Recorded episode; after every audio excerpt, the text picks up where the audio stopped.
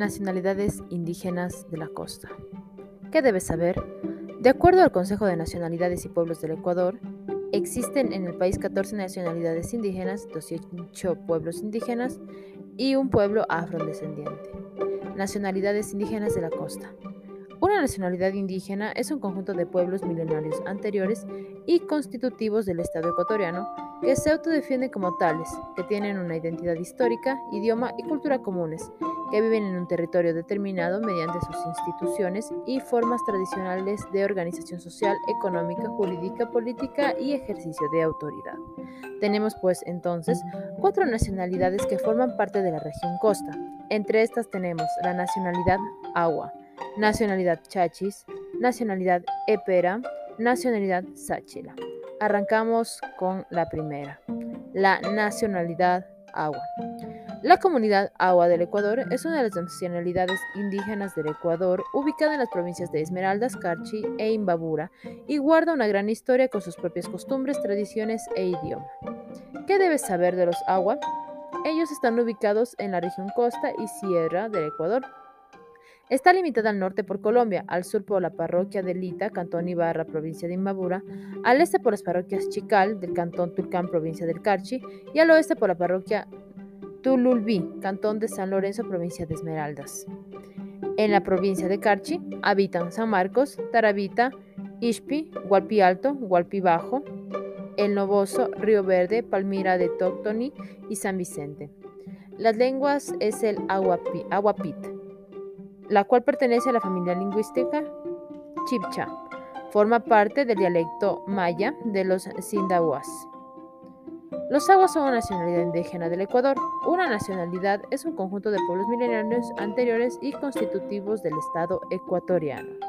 La Federación de Centros Agua se constituyó en la Asamblea General realizada por 1800, 1986, el 6 de octubre, en la participación de delegados de los 12 centros agua existentes en la época. Según cuentan sus antepasados, la nacionalidad agua es descendiente de los mayas de México. Hace 300 años salieron de los territorios mexicanos con rumbo al Centroamérica y América del Sur, llegando a Colombia. Allí se da la dispersión de las comunidades debido al medio selvático del territorio y el conflicto conocido como la Guerra de los Mil Días. Por esta razón, pero han logrado mantener la personalidad como pueblos, las relaciones familiares de intercambio, la lengua, la tradición oral, etc. Seguimos pues entonces con la segunda nacionalidad que hace referencia a los chachis. Los chachis o cayapas, de su identidad cultural viviente, se destaca el idioma chápala, que lo transmiten de generación en generación pese a la influencia de la civilización y de la religión católica. ¿Qué debemos saber de ellos? Los chachis están ubicados en la región costa del Ecuador, en diferentes zonas de la provincia de Esmeraldas. La población chachi es aproximadamente de 8.000 a 10.000 habitantes organizados por 29 centros en tres zonas bien marcadas en el norte, centro y sur de la provincia de Esmeraldas. Las cinco comunidades que forman actualmente la zona centro, Río Canandé, nacionalidad chachi, son Agua Clara, Guayacanas, Naranjal de los Chachilla, Ñampi y Las Pavas. La lengua de los chachis es el chápala, perteneciente a la familia lingüística chipcha. Los chachis poseen una extensión territorial de 115.000 hectáreas. El clima de su zona es tropical, lluvioso, con dos temperaturas climáticas, seca y lluviosa. Su territorio es parte de la Reserva Ecológica Cotacachi, Cayapas, Reserva Ecológica Cayapas, Mataje y Reserva Ecológica Mache Chindul. Esto con respecto a la nacionalidad chachis. Arrancamos pues entonces con la nacionalidad épera. Su presencia en el Ecuador es reciente, producto del progreso migratorio que se produce en 1964 desde el Choco colombiano. Pero, ¿qué debes saber sobre ellos?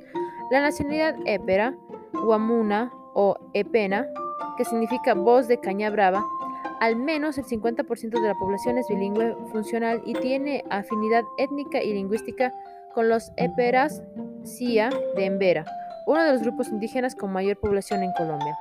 Su presencia en el Ecuador es reciente, producto del proceso migratorio que se produce en 1964 desde el Choco colombiano.